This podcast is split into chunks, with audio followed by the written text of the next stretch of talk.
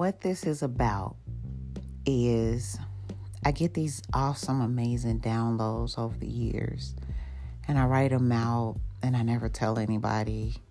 And what I've learned over time is that the downloads and the stories and the poems and the thoughts that I get aren't just for me, they're for somebody else. So I woke up and I decided to use this platform to spread what I have. Not having to have a visual, but just a voice.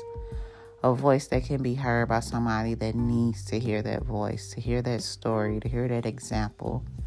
So that's what these are. These are downloads that I get from God and are helpful to others. I hope this really helps and um, you enjoy this journey.